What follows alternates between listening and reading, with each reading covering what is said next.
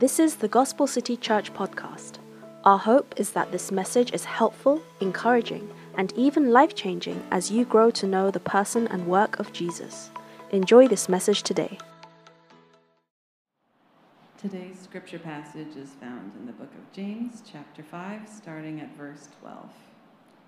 But above all, my brothers, do not swear, either by heaven or by earth or by any other oath.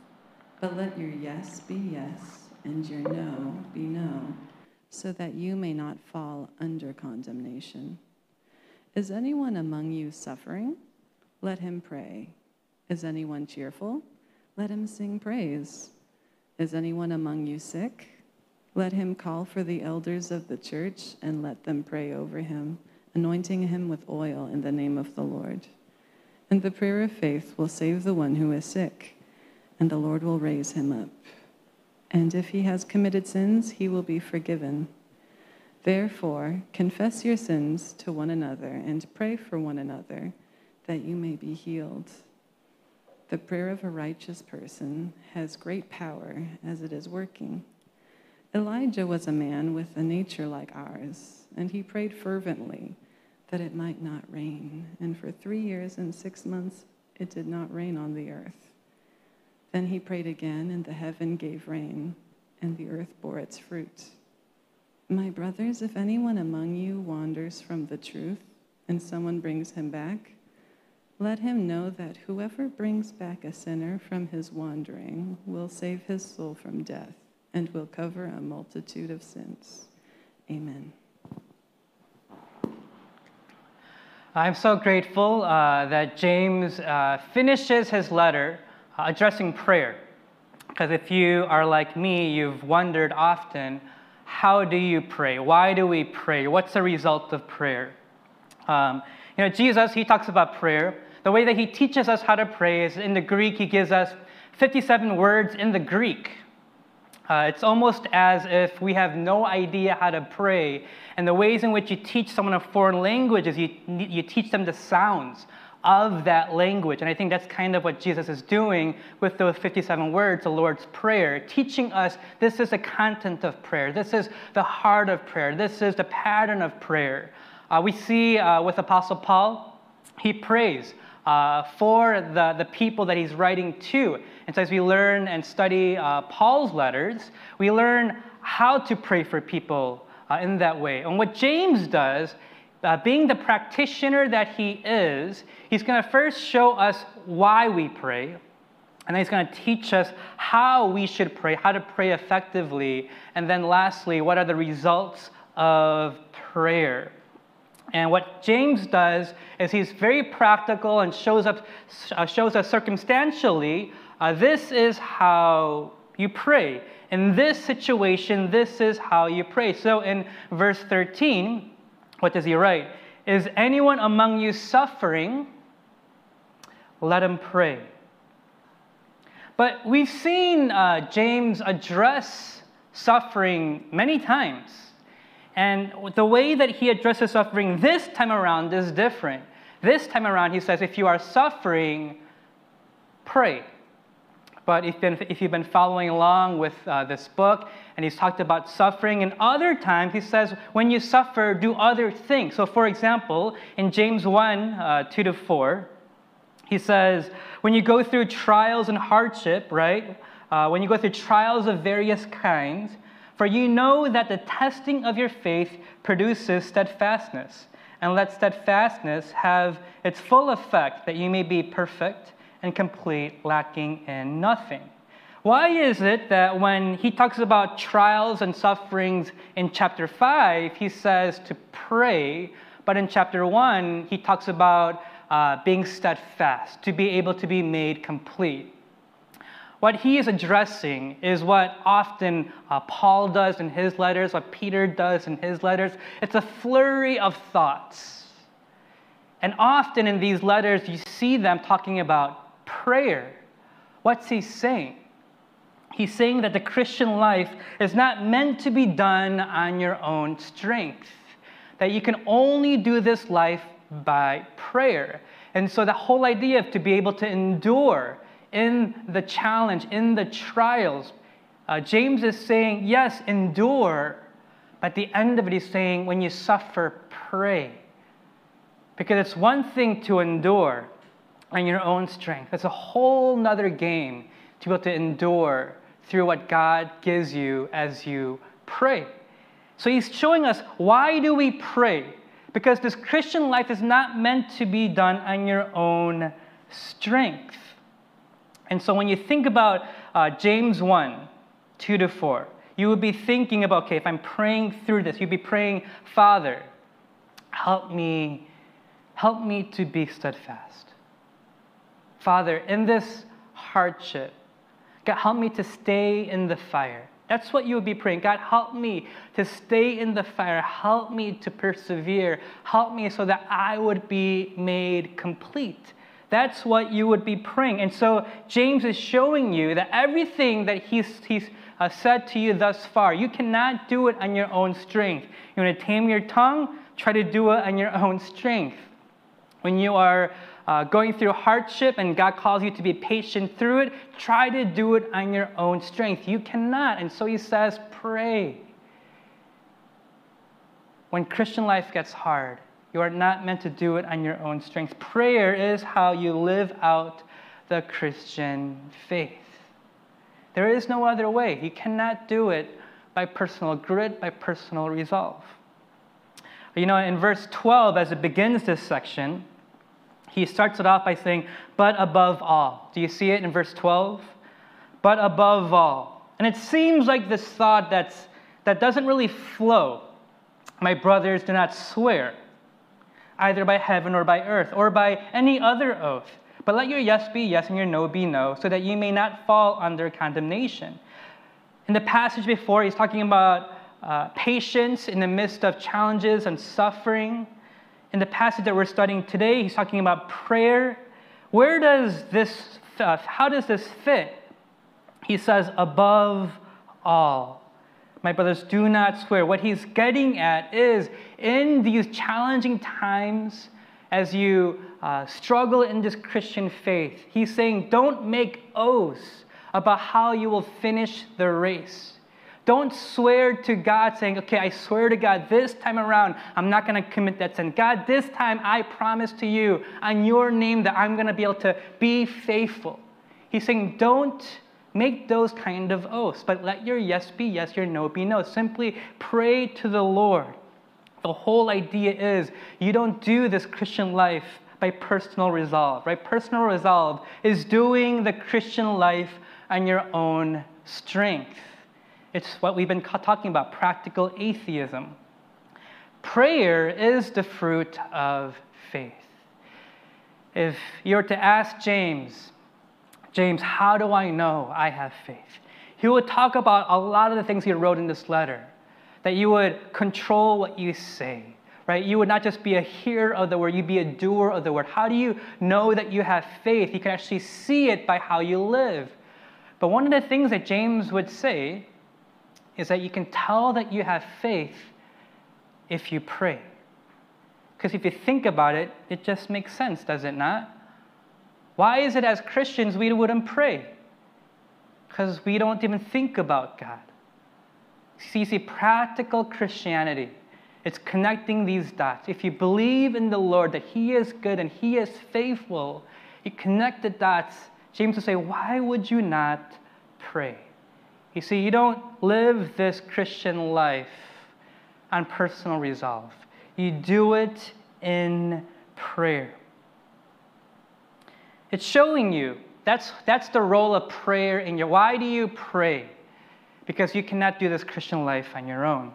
He continues on, right, talking about uh, talking about how you respond in different circumstances. So first, in challenging times, in suffering times, you should pray as an individual. You should pray. Learn to establish your heart on the Lord and His ways. And then he says, Is anyone cheerful?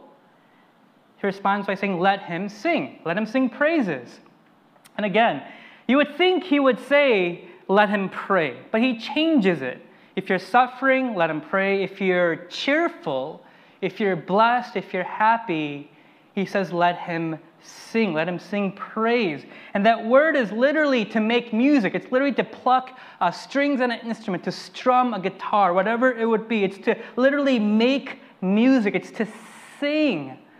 And you have to wonder why is James doing this? Again, he's a practitioner. Can you stop and, and pause and simply thank God when you're cheerful? Yes, absolutely. You can, you can pray it. But he's challenging you, encouraging you, because he's practical. Don't just say it, sing it. Because what happens when you pause and you sing? Well, you have to slow down. You're now sitting in the Lord's presence. Your, your mind and not also your affections are fixed on Christ.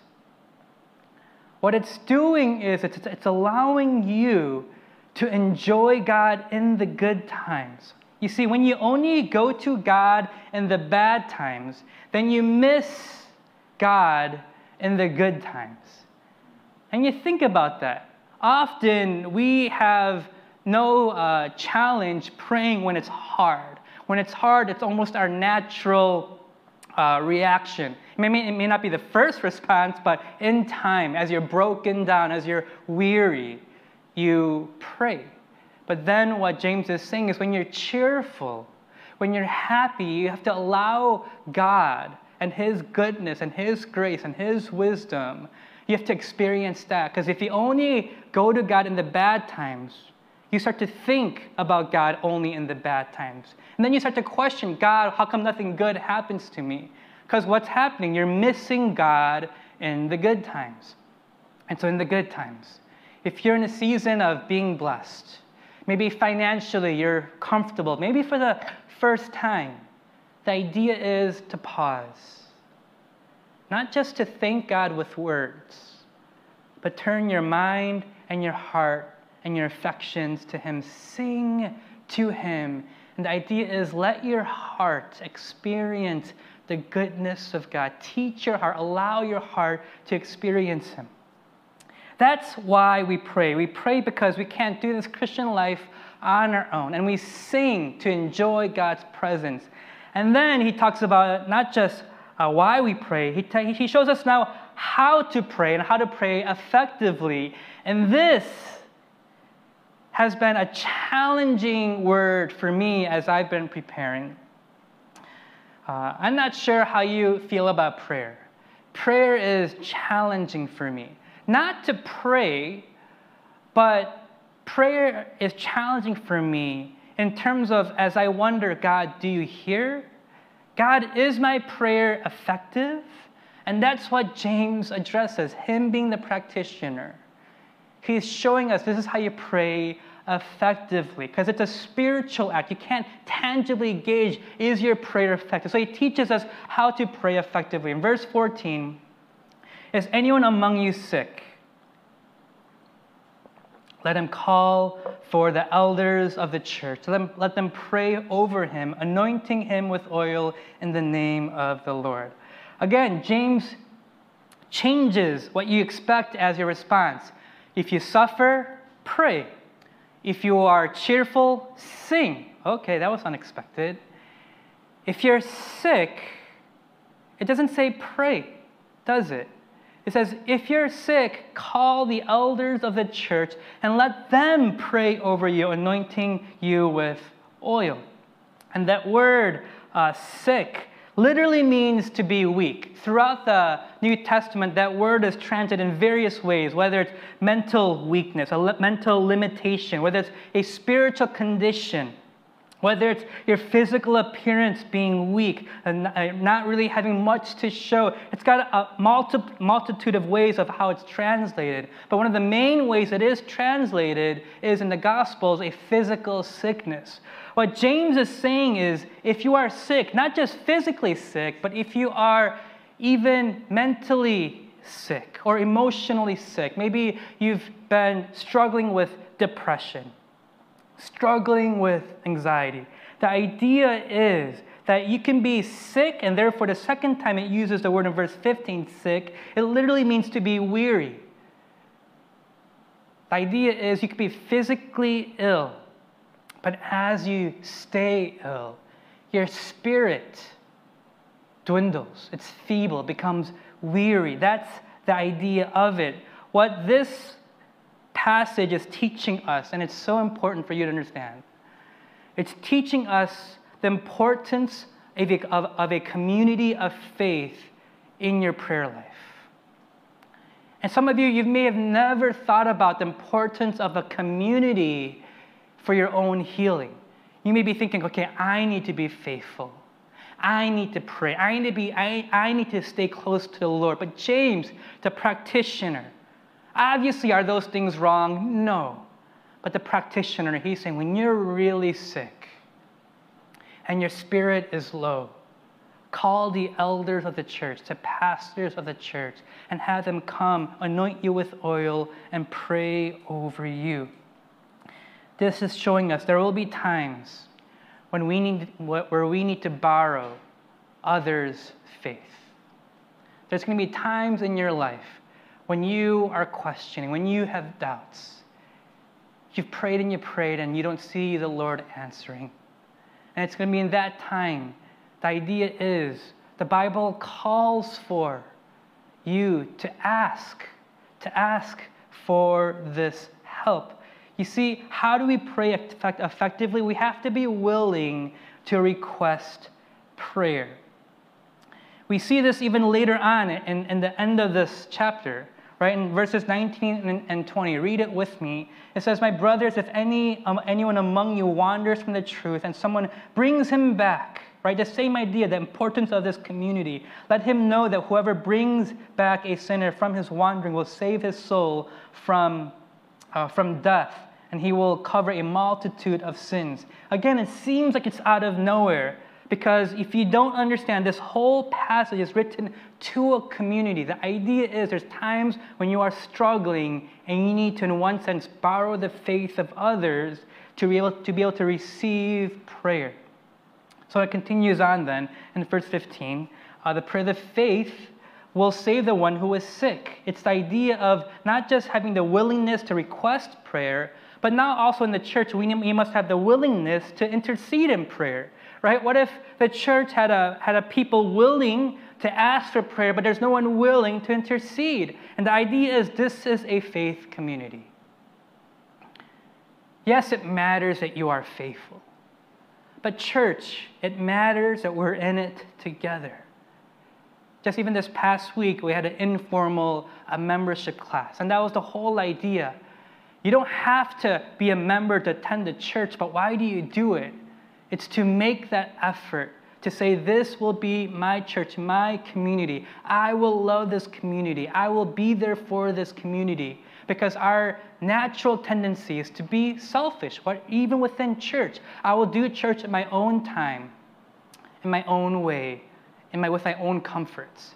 And the challenge here is when someone is in need, the church comes together and we love them and we pray for them. We have to be willing to intercede. And who is the one that's interceding? In this, it's the elders of the church. Who are the elders of the church? You see it throughout in Timothy and Titus. It's these offices that the church has Elders aren't chosen because they're rich. Elders aren't chosen because they have leadership gifts. Elders aren't chosen even because of their the- theological knowledge.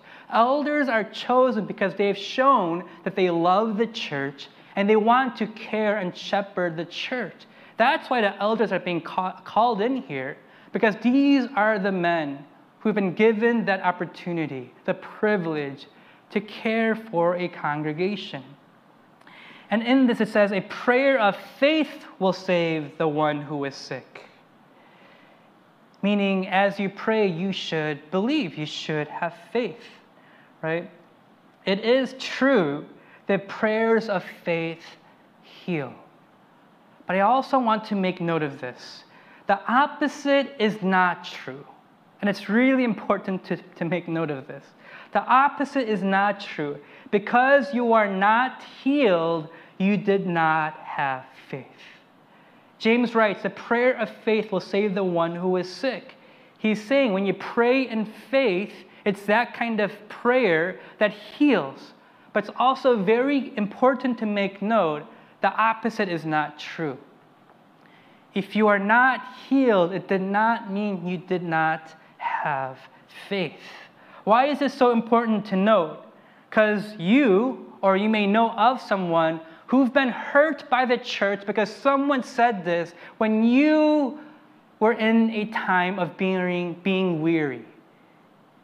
And you were asking the church for prayer. And someone may have told you, you know, the reason your child is not healed, the reason your mom is not healed, the reason you aren't healed, it's because you lack faith. And they may refer to this passage. You see, it's a prayer of faith that heals. See, your child or your mom or you, you're not healed because you did not have faith. But that does not work. Do you know why that does not work? The prayer of faith here is not a reference to the one who is sick. The prayer of faith here is a reference to the elders. And so, if someone has come up to you, or someone comes up to you in the future, and you share of, of, of your need of your, your mom or, or your child being sick, or you being sick, and they say, Oh, it's because you don't have faith, you could simply respond to them and say, No, no, no, it's because you did not have faith. Right? That's what it's saying. There's times in your faith, in your faith journey, where you do doubt, you do struggle, and so you depend on the faith community. Please pray for me. I'm sick. I know of a family at our church, and I've asked uh, for, uh, uh, of permission of them uh, in the past to be able to share this, share this with the church, where they had a child uh, who was born with a condition and that's hard as a parent, right? Because you don't want your child to have any complications. And it was that church that said the reason that your child has this condition is because you lacked faith. Imagine hearing that as a mom, as a dad, and you've endeavored and labored in prayer. I know of a pastor. They believed in this whole idea of, well, if you just have enough faith, God will heal and his wife had uh, pregnancy complications. So they fasted and they prayed because they wanted to pray with this kind of faith. And they were sure that God would heal. Later, the wife ends up having a miscarriage. Their faith is devastated, their church is devastated. Because they thought, well, if we only are certain and you have that kind of faith, surely God will answer that. But if you notice the wording here, what does it say?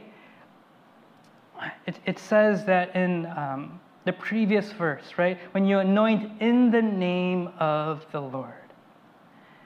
But before we even get into that, we know over, uh, over and over in Scripture, we see people who are sick, who do pray, and it's not because of their sin or their own faults. Right? Job is one of them. Right? Over and over, that whole book is about him saying he is innocent. And we know the backstory. He is innocent, but his friends continue to say, no, it is because of your sin.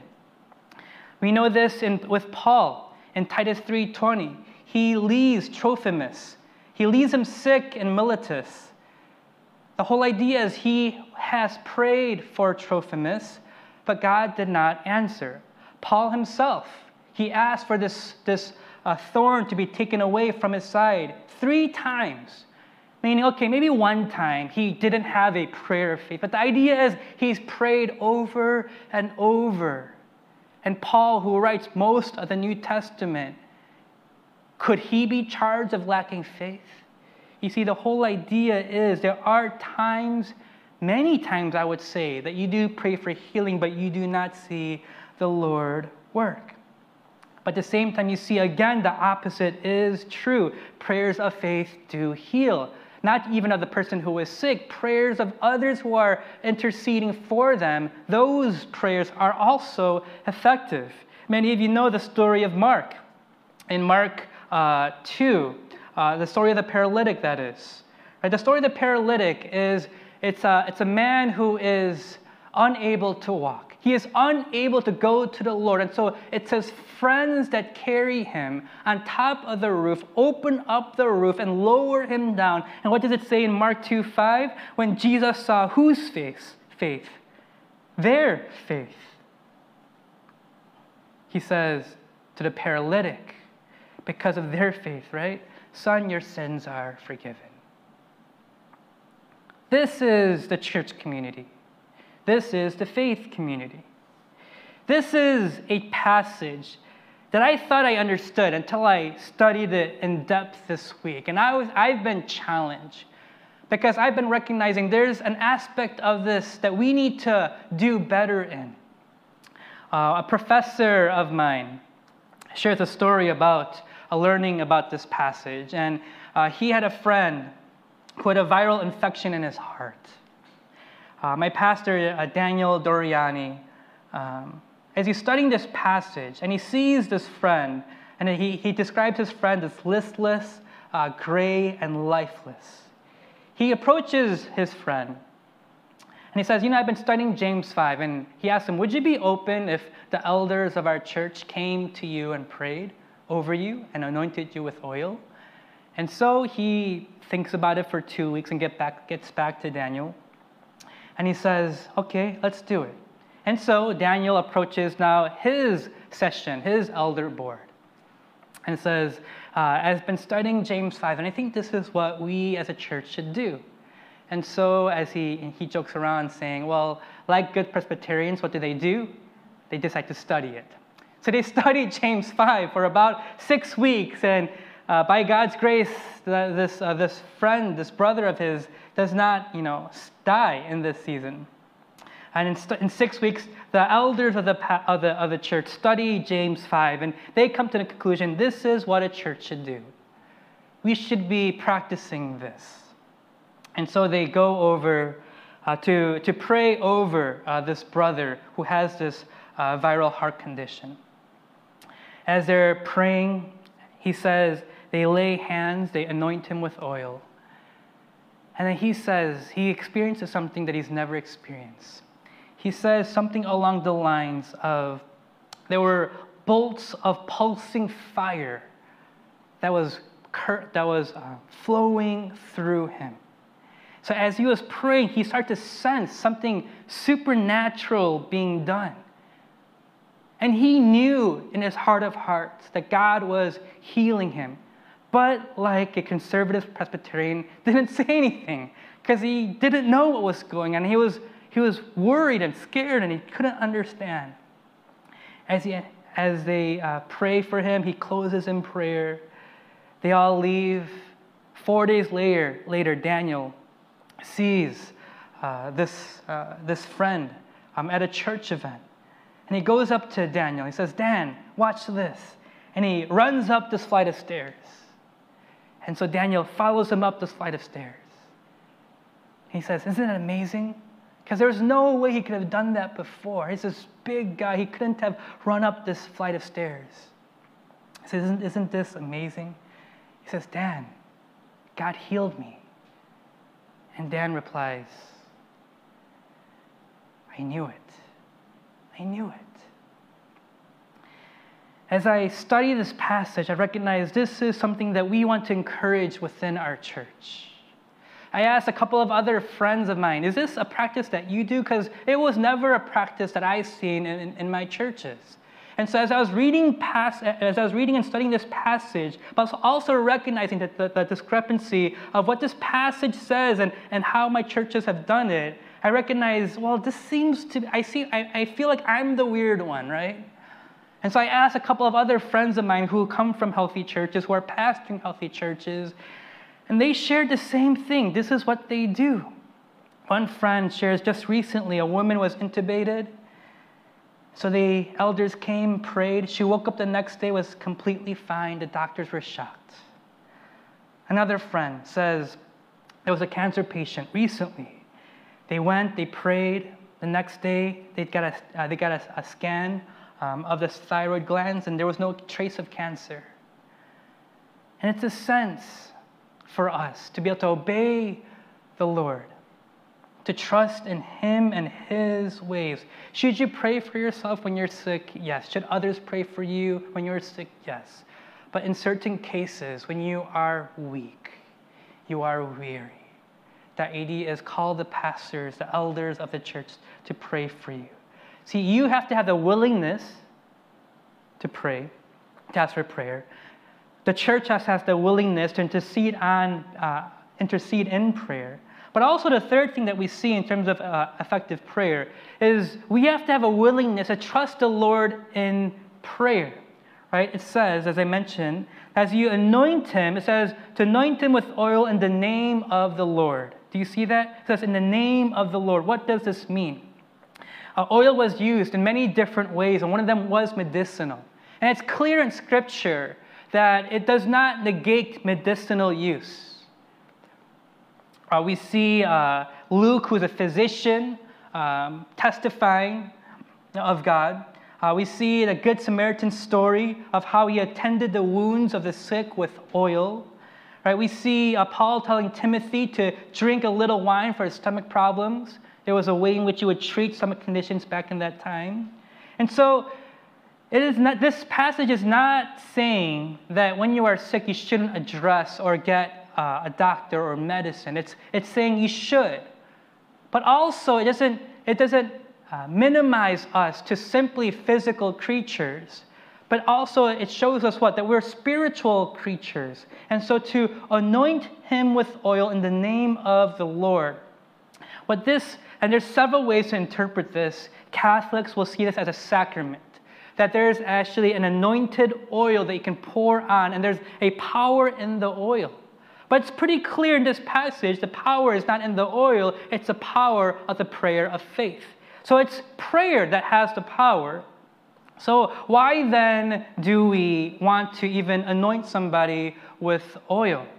As I study this passage, literally, uh, Pastor Chin asks me uh, uh, on Thursday as we're preparing the Bible study. He says, Well, what if one of our church members wanted to anoint somebody with oil? What would you do? I said, Well, I think I would allow it, but I guess I would want to understand the heart of it. But in studying it more, I came to the conclusion if it's merely symbolic, why even include it?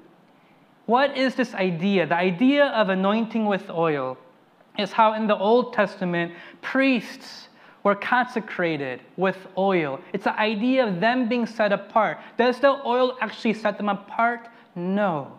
But it was a sign, it was a mark saying the priest is set apart to do other work. And that's the idea. The, the elders come, they anoint with oil, saying what? This person belongs to Christ. This person belongs to Christ. But not only that, we're also saying we're praying in the authority of the name of Christ. As we pray in Jesus' name, we're saying it is not even in our own righteousness, in our own efforts, it is because of Christ and his righteousness that we pray. The authority belongs to Christ. But then what we're also saying is that whatever happens, the will of God, we submit this person to the will of God and what, that, and what happens. The idea is yes, we pray for healing, but at the end of the day, we're praying in the name of the Lord, in His name. We're saying whatever the Lord desires. And that's how you can pray. Some people have asked, how do you pray for healing but yet not, not get disappointed? The idea is you pray for healing in the name of the Lord. You're trusting the Lord at the end of the day for healing. You're not praying simply for healing, you're praying for it to be done in the Lord's name. John 14, 14 said it similarly If you ask me anything in my name, I will do it. It's the same idea. It's in the name of the Lord. If you ask me anything in my name, in His will, He will do it. If you pray for healing in His name, He will do it as He pleases. As you hear some of these stories of miracles, then the expectation will be well, that every time it's going to happen, right? Pastor, uh, my professor, uh, you know, Dan, you know, he says he's never felt that fire again. But he does say, but there's been many times he has seen the Lord work. So even though that emotions or that experience is not there, he's seen God heal. But he also says he's seen, he's seen also other times that God doesn't heal, but somehow through it he encourages the sick. Right? The idea of lifting him up is healing, but also that spiritual sense of spiritual strength that James just talked about. And also, he says there have been others who obviously do pass away. That's why it's so important to understand that's what anointing in the name of the Lord means. It doesn't mean that every person is healed, but it does mean that you do it in the name of the Lord, trusting His will. And this prayer of faith, then what is it? How do you then pray this prayer of faith? We understand that faith, what it's like, it's not like an integer, right? Zero and one, and that you can't have anything else. But it's a mixed bag. With faith, there is unbelief, right? In, uh, in Mark 9, one of the, uh, one of the sermons that uh, we just went through, right? As he wants healing for his child, Jesus says, I can do all things. And the father of the child says, I believe, but help my unbelief. What is a prayer of faith? A prayer of faith is not a perfect faith. A prayer of faith is not about quality. A prayer of faith is simply about sincerity. That's it. When you pray, will there be doubts? Yes. But there is a way to faithfully doubt. And so as you pray, you pray sincerely, genuinely. Because it's not about the quantity of your faith or even the quality of your faith. It's about simply a sincere faith in Christ and who He is and what He has done. You pray and you ask for prayer. You have to be willing to ask. You have to have a church willing to pray for you. You have to be able to trust in the Lord in all things in that prayer. And then lastly, we have to have a willingness to confess our sins before prayer. It seems like it's out of nowhere, but James has a good understanding of how we are wired. Right? We're not simply physical creatures, we're not simply spiritual creatures. Right? I have seen over and over, unfortunately, people getting bad counseling and advice from pastors saying, oh, don't pursue physical, uh, physical remedies or go to, go to doctors. I know of a man who tore his ACL. His pastor told him, don't get surgery. And when I shared with him, I said, that's bad advice. It's good. Science is a good thing. The Lord will use the doctor to heal you. I have a cousin. She was a pastor's wife she got cancer. She didn't get treatment because she was told the Lord will heal you. You don't need to get treatment. And when I was in the sixth grade, she passed away. We see this too often.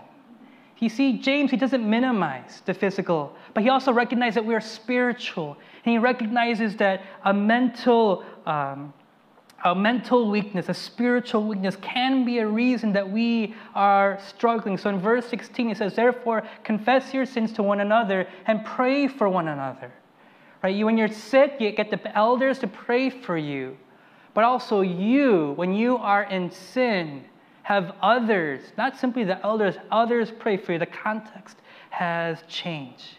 Why does this matter?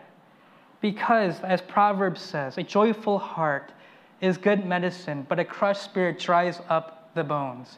The idea is if your heart is not right, and specifically if your heart is not right before the Lord, what happens? It's like your spirit dries up, right? Your bones are crushed. That's the idea. So, as you confess your sins, as you live a life of integrity, as you let your yes be yes and your no be no, the whole idea is you need to have a spiritual uh, relationship with the Lord. Yes, Christ died for you 2,000 years ago, and on that day he did save you. But subjectively, in this relationship, you repent, you confess, because it's an ongoing, present day relationship. That's why you confess, because it's a relationship. Those are the four ways that, that, Paul, that uh, James addresses us in terms of how we need to pray. So then, what happens when we pray? What happens? He gives us an illustration that leaves a mark, does it not? Elijah was a man with a nature like ours. He prayed fervently that it might not rain, and for three years and six months, it did not rain on the earth. Then he prayed again, and heaven gave rain, and the earth bore its fruit. What does James do? He shares a story of hope. He shares a story that will not just teach us in the mind, yes, pray, but it, it shapes our hearts, does it not? It gives us an image of the beauty of one who is fervently praying. But notice how uh, James paints this picture of Elijah. It says, He is a man with a nature like ours. You see, prayer has extraordinary power even in the hands of the ordinary believer. Do you believe that? Prayer has, a, has extraordinary power even in the hands of the ordinary believer. Because you would think that Elijah is this super prophet. Right? It's this man who was untouchable. But if you know this story, right uh, before this prayer for, this, for, the, for the rain to come, he is in battle with 450 prophets.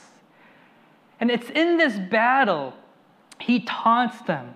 And basically, he has uh, the, the prophets, it's, it's, it's spiritual competition. Who is going to uh, burn the altar first? And so he has the, the, the, the, prophets of Baal do all these things, and there's no fire. There's no fire brought down from heaven. And then he says, My God will show you that he is real and that he answers prayer. And so what does he do? He has them drench his altar with water. And it's when it's drenched, he says, Watch this. He prays, and the whole thing goes up in flame. And the words are literally, it's licked up. The idea is it's God personified, licking up all of the water. It seems like Elijah is this magician, right? As he prays, boom, things happen. But if you actually know the story right after this, this is the reference that James is referring to. And what Elijah actually does is he goes up on the mountain and then he prays. And then he sends his servant to the sea seven times. Just so imagine how long that goes. It's in this time he's fervently praying. So you think initially, Elijah, just whatever he says, boom, it happens. No, he was a man like us. He fervently wrestled in prayer. But if you know this story, what happens? It's right after this incident, the rain comes, the queen is angry at him. The queen wants to kill him. So he runs away to a cave and he's suppressed. And then you recognize this is Elijah. This is the man James is referring to. A man like us. Isn't that you? You have spiritually moments where you just feel like you're nothing can defeat you. And then the next day you fall into a sin. You do something you thought you would never do. And the whole idea is it is not extraordinary men or women who end up praying these crazy prayers and you see God doing these amazing things. It's very ordinary men and women praying. Because prayer is the extraordinary act.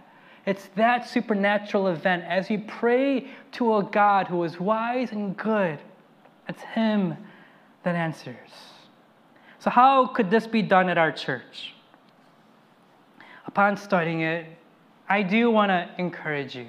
If you are sick, weary, whether it's a physical illness or maybe some other, what I want you to do, what I encourage you to do is reach out to us. Let us know. Me and the pastors, the advisory group will come by and we'll pray for you.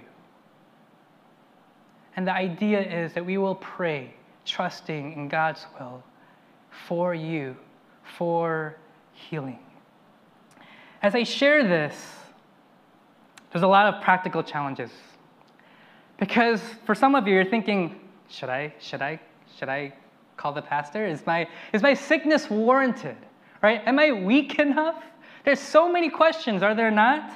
I know even for me, I wonder, well, should I should I call the pastors for something I'm going through? And I think this is something that we'll all go through together as a church. What I know of is this how can we be confident to, to even encourage you to do this? Because it's not even by our righteousness or even by our prayers. The reason I'm confident that we should be able to do this is because I have confidence in Christ. It's Christ that came, it's Christ that lived for you, died for you, that paid the penalty for you. It's Christ that resurrects for you, rises from the dead. It's Christ that sends the Holy Spirit, deposits the Spirit in you. It's Christ that has you. Because He has you, I have every confidence that we can do this. And I think at times we will see God do amazing things and we will see physical healings. I think at other times we will see that person encouraged, their, their, their hearts established before the Lord, as we talked about last week. It's because of Christ and His righteousness and the fact that He is the righteous one interceding on behalf of you. We join with Christ's work and with Christ's prayer for you. Uh, that professor I shared about, I just want to share with one more story. He was a part of a church that started to implement this. So they would do this several times a year, going to people's homes or the hospital to, to, spe- to specifically anoint them with oil and to, and to pray for them. And then uh, his daughter is born. His daughter has this skin condition, this allergy. It's a severe rash. And so he wonders should I call the elders to, to come and, and pray? Because he's thinking, I'm an elder, right? My prayers should be effective. No, so he wrestles back and forth. So after some time, he decides to finally pray or invite the elders to pray. Elders come and they pray. Elders leave. They go about, go about their day. Hours pass. Uh, Daniel hears weeping from the upstairs, a faint cry. So he, he listens and is somebody crying? And he asks, Is somebody crying up there? He walks up there. He sees his wife weeping, their daughter playing in the bath. And she says, This is the first time. This is the first time she's been able to take a bath and play. In four hours, she was healed. And he says that to this day, she's got beautiful skin. The rashes, the allergy never came back. My hope is that we can be a church where we hear of your struggles and we will pray for you, we will be with you. And even if the Lord doesn't heal, we hope that in it the Lord strengthens you. Let's pray. If you've been blessed through this ministry, join us in reaching others by partnering with us today. Gospel City is a gospel centered church in Seoul, South Korea on a mission to plant Korean speaking, healthy, gospel centered churches. You can give by going to the website give.thegospelcity.org. Thank you for listening and subscribe to enjoy more messages like this. Remember, Jesus changes everything.